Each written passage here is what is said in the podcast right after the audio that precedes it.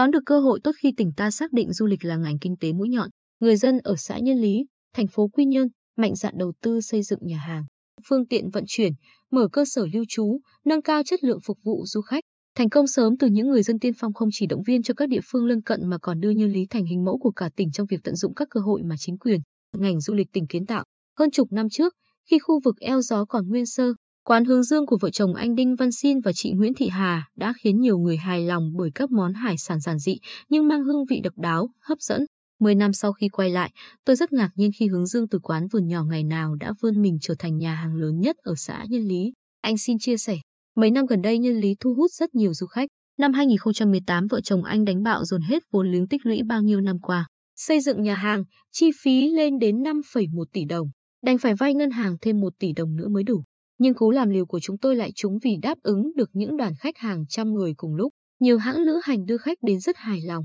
Mới đây tôi đầu tư thêm khoảng một tỷ đồng nâng cấp, trang bị thêm cho nhà hàng để nâng cao chất lượng phục vụ. Không chỉ kinh doanh nhà hàng, anh Xin còn thành lập công ty trách nhiệm hữu hạn dịch vụ du lịch Hướng Dương do anh làm giám đốc. Đầu tư hai cano, hai xe du lịch mười sáu chỗ để đưa đón khách tham quan biển đảo Nhân Lý. Từ năm hai nghìn không trăm mười bốn, anh Trần Văn Chuẩn, bốn mươi mốt tuổi ở thôn Lý Hưng, đã bắt nhịp với sự trỗi dậy của kinh tế du lịch khi là người đầu tiên ở Nhân Lý sắm cano đưa khách tham quan Kỳ Co, Hòn Sẹo, bãi dứa. Từ năm hai nghìn không trăm hai mươi, anh thành lập công ty trách nhiệm hữu hạn Bảo Nam Tourist, đặt văn phòng ở hai mươi tám Phan Bội Châu, thành phố Quy Nhơn để có thể sớm đón khách ngay từ khách sạn hay sân bay. Với ba cano, bốn ô tô, từ bốn đến hai mươi chín chỗ, Bảo Nam Tourist còn tổ chức đưa khách đi tham quan nội thành Quy Nhơn, lên đến Tây Sơn, Gia Nhân, kết nối tu Quy Nhơn Phú Yên. Anh Chuẩn chia sẻ, du lịch Nhân Lý ngày càng phát triển mạnh, nhiều nhà đầu tư ở địa phương khác tìm đến thì mình là người dân địa phương tại sao không mạnh dạn đầu tư, nắm bắt cơ hội để không chỉ phát triển kinh tế gia đình mình mà còn đóng góp cho phát triển kinh tế xã hội địa phương.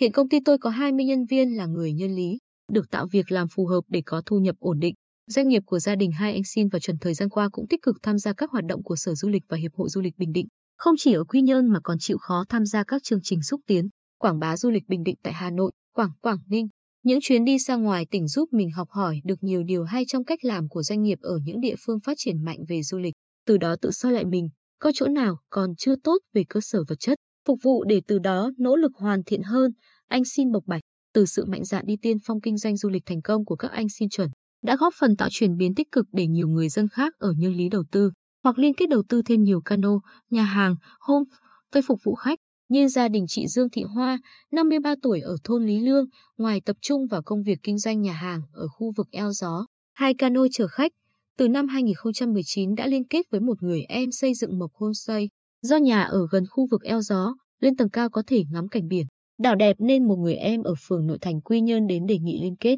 Gia đình tôi đầu tư một phẩy hai tỷ đồng để sửa nhà từ một tầng lên ba tầng, gồm các phòng đơn, phòng tập thể dục phục vụ khách, chị Hoa chia sẻ.